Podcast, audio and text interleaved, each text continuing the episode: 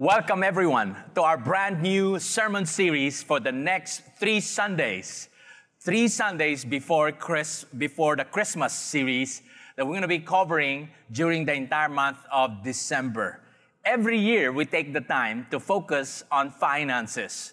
But this time, I want to look at giving as one of the expressions of worship. And we're going to lay it out for the next three Sundays.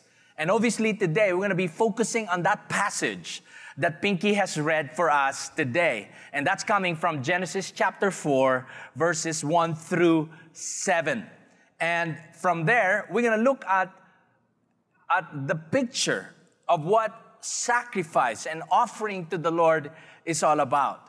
We have come to uh, a time when giving has just become a cliche. Uh, that's something so familiar that it has become just a liturgical practice with no meaning.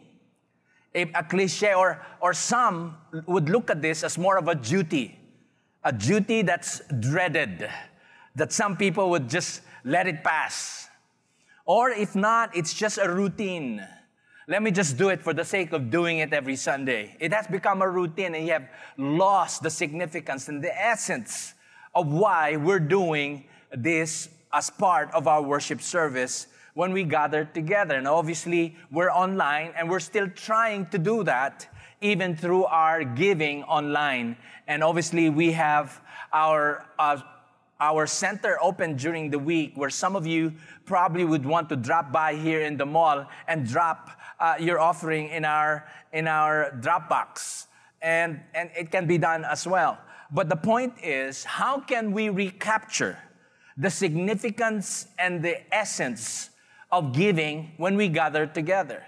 How can we do that? We have thought of uh, a way to do that, and which is to revisit some of the passages of Scripture, one from the Old Testament, which we're going to be looking at today, one in the book of Proverbs next week, and then New Testament the third week.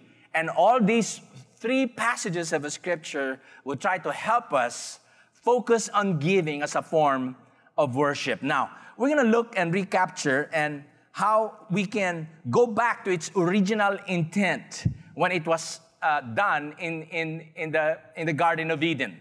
We're going to look at that during the time of Cain and Abel. And obviously, in verse 1, and I'm going to present to us three questions uh, that would help us recapture that, that meaning and significance of, of, of giving as a form of worship today. And the first question I'd like to, for us to focus on is found in, obviously in verse 1. Let me just go over it right now again. Now, Adam knew Eve, his wife, and she conceived and bore Cain, saying, I have gotten a man with the help of the Lord. And again, she bore his brother uh, Abel. Now, Abel was a keeper of the sheep, and Cain, a worker of the ground. Right there, we've seen the path that, that they have chosen as part of their careers. But we all know that there was a, a, a promise when Adam and Eve came together, and the scripture has used the word knew, and they bore a son the declaration was, I have gotten a man with the help of the Lord. The expectation during that time, they have never had any precedent like this. They've never had a family with a wife who is pregnant. This is it. and when Eve was, was pregnant and when she delivered the baby, I could imagine the declarations that she made. And she said, The Lord I have gotten a man with the help of the Lord. Obviously, it wasn't a man, as in a man, but a baby. But she knew, could it be that she was expecting for that enmity that has been prophesied in chapter 3, verse 15? Enmity that would be put between her offspring and the offspring of, of, the, the, of the enemy. And that's basically the microcosm gospel in chapter 3, verse 15. Could it be that this is the Messiah? But she, she welcomed the baby with the help of the Lord, that's what she said. And then we, we discovered that they have chosen the di- di- different careers.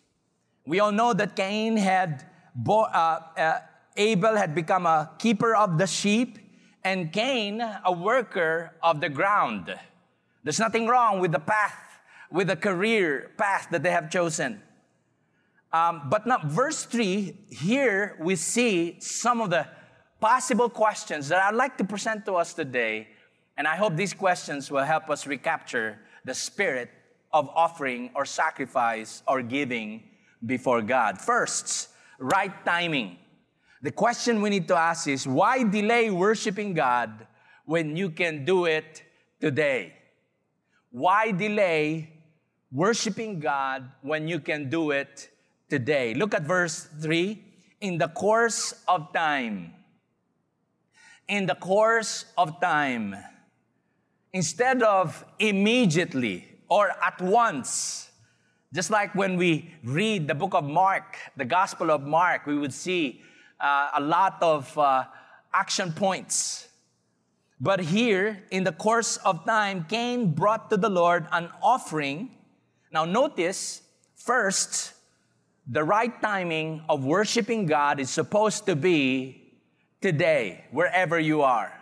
You don't have to wait for quite a while before you can offer worship to God. But we see in this passage, it seems like it was so slow that in a course of time, then there was a, a revelation and under, understanding of doing something about our Creator as far as the second generation is concerned. Adam and Eve had done their part. Now these are their children. Now they're about to express their faith, but it took time for them to do it. Question number one Why delay worshiping God when you can do it today? Instead of in the course of time, could, it could have been immediately they have come and offer a sacrifice before the Lord. But instead of that, uh, it wasn't, uh, you know, it, it, was delayed. Second question I'd like us to look at is on reg- regarding the right sacrifice. Second question is why rely on man made religion when God is to be worshiped in spirit and in truth? Why rely on a man made religion when God is to be worshiped in spirit and in truth? Look at verse 3, the second part of verse 3. And it says, Cain brought to the Lord an offering of the fruit of the ground. It's, uh, it's just a very simple description by the author. This Genesis, the book of Genesis, was written by Moses. And Moses has not taken the time to describe the kind of offering that Cain gave. But I want you to notice verse 4. It seems like the author gave some details that if you're reading this so quickly, you might miss it. That's why I want to encourage us sometimes when we read our Bibles, don't be in a hurry. I want you to see every word, every, every phrase of that passage so that you would see and enjoy the drama and the difference of the descriptions being given by the author. Now, I want you to look at verse 4, and it says this And Abel also brought of the firstborn of his flock. Now, I want you to see what the author did mention as far as what Abel presented before God. And we see here the word firstborn of the flock. Firstborn of the flock. Now, Cain gave an offering to the Lord of the fruit of the ground. Just a fruit. No mention of first fruits Okay, just a fruit. It might have been the last fruit. It might have been, have been you know, uh, just a regular fruit. But the author just said, fruit of the ground. But when it came to Abel, the author called it firstborn the, the idea of giving the firstborn to God has its significance. It, it highlights that the creator of the universe is the author of life. He is such the author of life that he deserved all the firsts, harvests. It's just happened here, the first born of the flock. But in here, there's no mention of first fruits. It was just an offering fruit from the ground. Sometimes what is not mentioned by the author is already giving us meaning. You see the discrepancy of the offerings of both of these two side by side, just an offering, fruit of the ground, but here, not just born of the flock, but first born of the flock. And the author did not stop. He went on regarding the, the description of Abel's sacrifice. And you see the next part of the verse firstborn of the flock and of their fat portions. And of their fat portions. Fat portions of the flock of the firstborn has something to do with the bests that produces an aroma when it's being sacrificed before God and it's being burned before God with the fat portion, the fat portions then the scripture would tell us in, in, in the Old Testament that it is, a pleasing aroma to God in the book of Leviticus. The fat portions of the, of the offerings produces such a something that is pleasing to God. It's a sign of something that is pleasing to the Lord. The author has taken the time to describe the gifts, the offering, and the sacrifice of Abel, which is firstborn and the fat portions of the flock. While on the other side, there's, it, it lacks description. It's just said an offering fruit from the ground. You see from there already that Abel had taken the time, painstakingly taken the time to make sure that he's able to bring the right sacrifice before God. Theologians are debating because the authors seem to have not given enough elbow room to describe the theological perspective behind the offerings. The author just made, made an assumption right there of the offerings. Because you have to understand in the ancient, ancient Near East, every t- people, every time they would make a sacrifice to their gods, they would always give the best. And that has been the practice in Mesopotamia, in the pagan world. Could it be that it came from this passage of scripture, the first practice of sacrifice right here in the Garden of Eden? But I could imagine during the time of Moses when he has written this, the ones who will be reading this would understand immediately that when it says first fruits, then they knew it.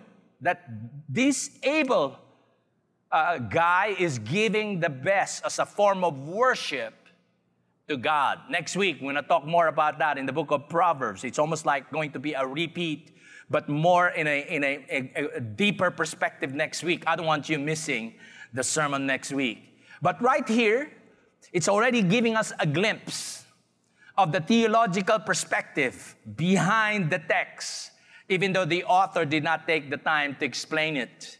We see here as we as we move on, could it be some some theologians are saying that that uh, many believe that Abel realized the need for the death of a living substitute to atone for his sins, but Cain did not. There's been that assumption that they both knew that the only way to atone for their sins is through the death of a living substitute. If Cain knew about it and his career path was to plant colorful plants and vegetables, if he really knew that what is needed is a, a sacrifice of a living animal, he could have made an exchange with his brother. Or even just sacrificing the fruit of the ground, it's already acceptable to God. There's a description in the book of Leviticus again, or in Deuteronomy, where the first fruits of the ground has been, of the harvest is being presented to God, and it's been accepted. And we're going to look at that as we move on in a while. But the point is, theologians are saying that could it be that these brothers knew the theological perspective behind it, the implications of their sacrifices, have something to do with the atonement of their sins. And he and and and Abel, if he understood this, he may have learned it by divine revelation that scripture did not record explicitly. Could it be that these children, as part of the family story, that Adam and Eve would give them a story about how God created them and on how uh, they would be having fellowship with God in the garden. And then in their fellowship, maybe they've given the story of how they were uh, deceived by the serpent. Or probably they've given probably a story of them that they have sewed fig leaves to make loincloths for themselves when they have eaten the fruit that the Lord asked them not to eat, eat from. And so they made, could you imagine? That's the first religion right there. A man made religion covering up themselves using fig leaves as, as loincloths. And, and that's what they did. And yet we see in the passage of scripture, in Genesis uh, 3 verse 7, we see they sewed fig leaves together and made themselves loincloths. But something happened in verse 21. I want you to look at what happened in verse 21. And the Lord God made for Adam and for his wife garments of skins and clothed them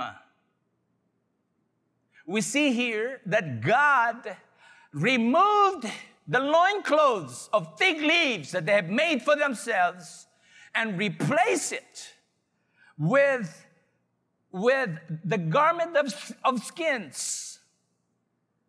Obviously, before you can take that garment of skin, there's a process you have to go through it. Could it be that God has went through all the process and there was a blood shed? when those skin was taken out and, and, and been made and, and dried up and became like fur, it became a garment, and the Lord had clothed them with the skin of the animals.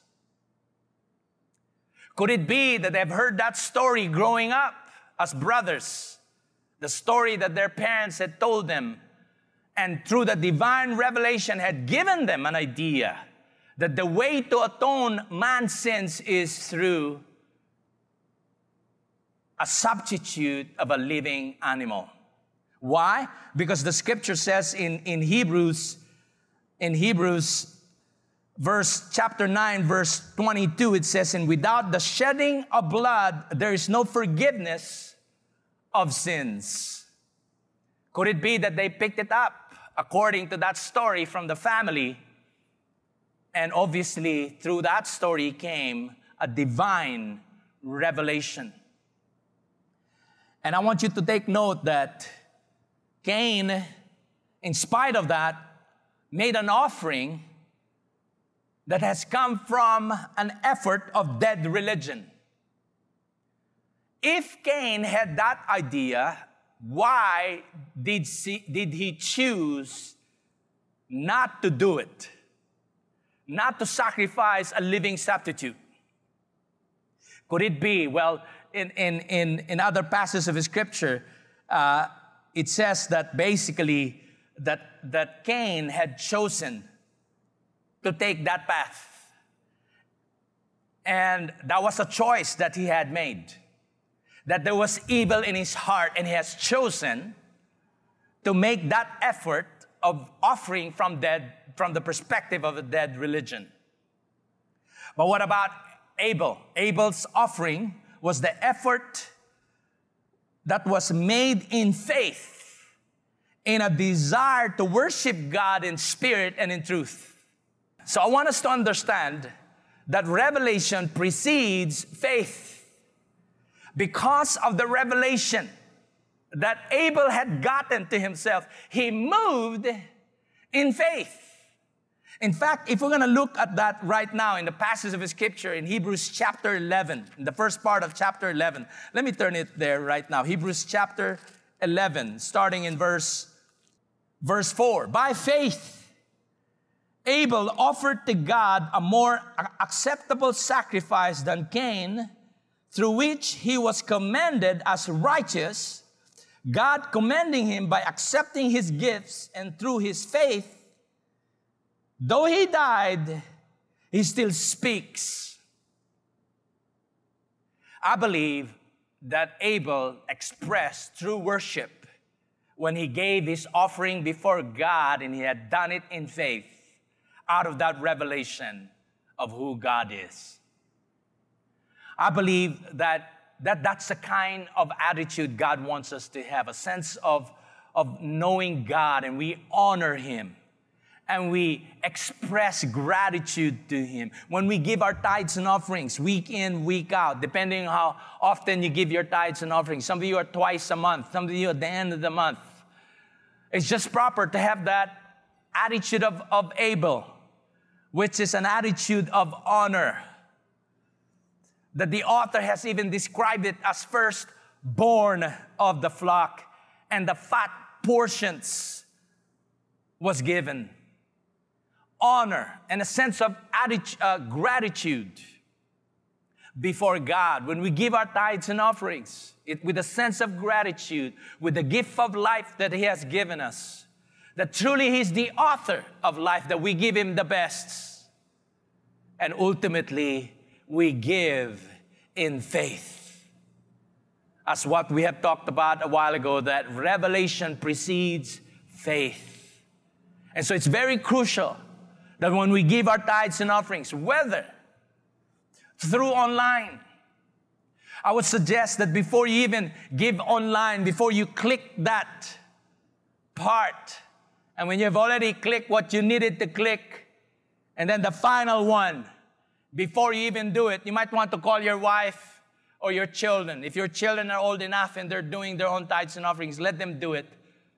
But let them see you do it with you and you and your wife.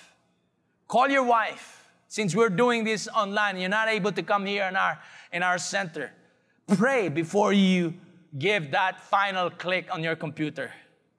Pray together and say, Lord, we give this as a gift, as a form of worship, recognizing that you are the author of life. If you deserve all the worship, that we are grateful for the gift of life and the gift of eternal life you've given us.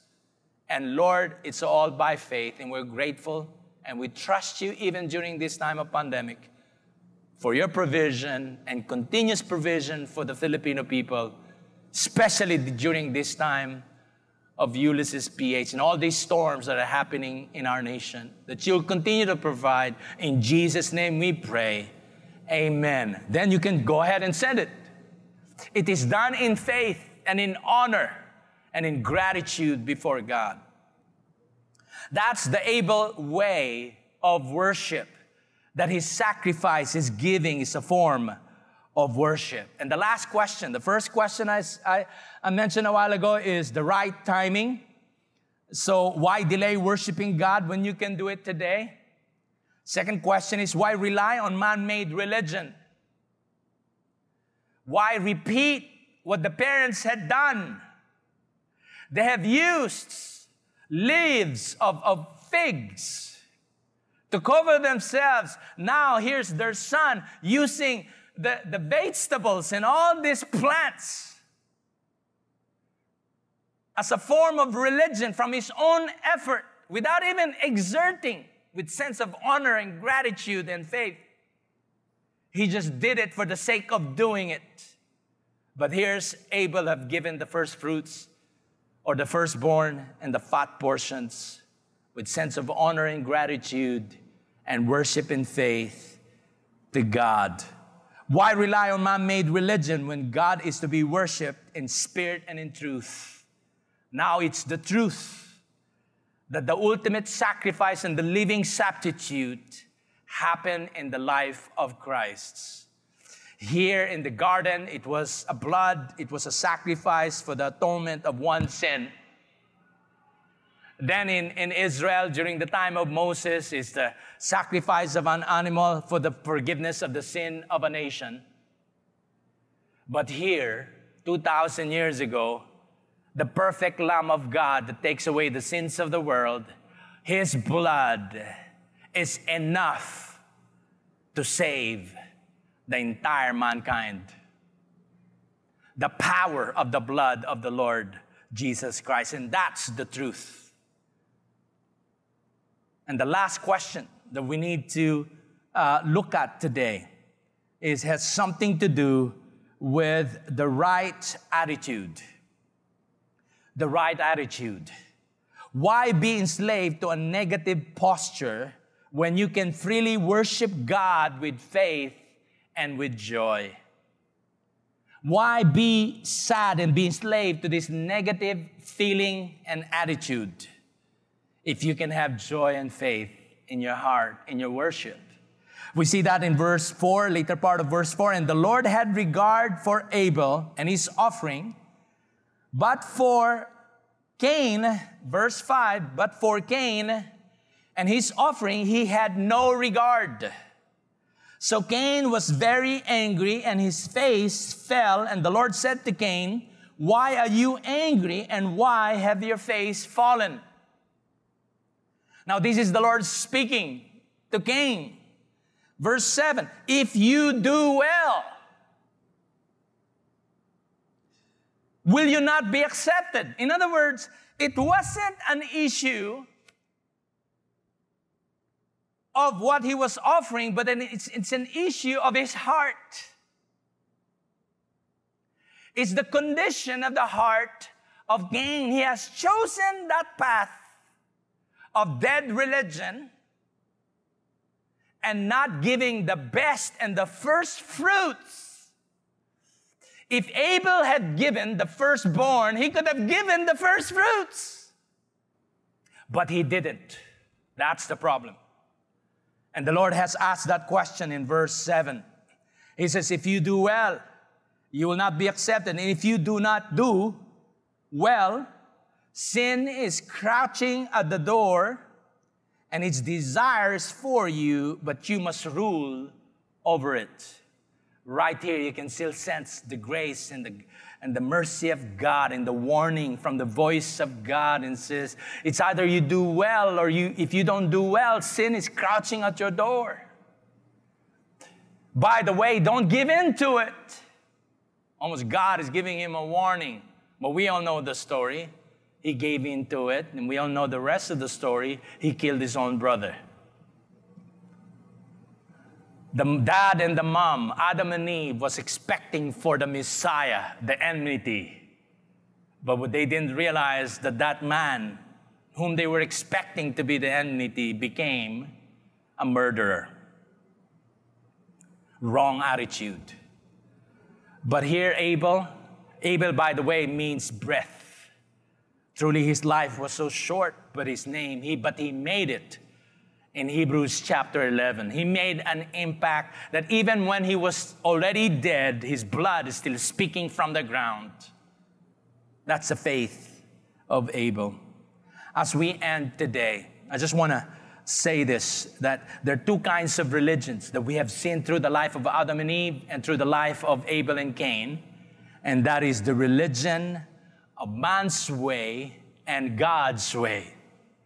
Man's way is like the way of Cain in Jude chapter 1, verse 11. There's only one chapter anyway, but it says in verse 11 Woe to them, for they walked in the way of Cain.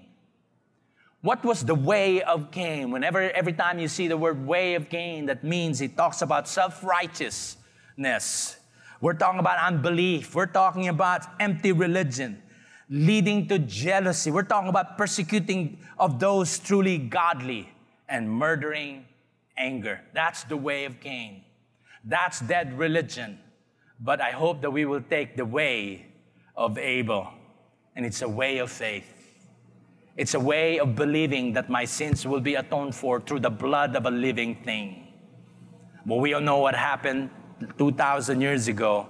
The Lamb of God took away our sins and died on the cross and became the Lamb of God that took away our sins, that by faith we can now be saved and worship God. So I say this as we as we end. By the way, a man by the name of Joseph Parker said this, an English congregational minister. He said, If you want to find out Cain's condition of heart, you will find it after the service, which he pretended to render. You know a man best out of church. Sometimes we will find out the real person when he is out of the church and the way he conducts himself. As I end, I want to say this there's only one way to worship God, and that is through the sacrifice of His Son Jesus. That's the only way to worship God. And when we give our tithes and offerings, it's a form of worship to God and the ultimate expression of that worship because of what Christ has done on that cross, that we can now offer a gift before God uh, as, a, as an expression of our gratitude and honor. We'll talk more about that next Sunday, and of faith. May the Lord bless you as you continue to worship God with your gifts. In Jesus' name we pray. Amen and amen.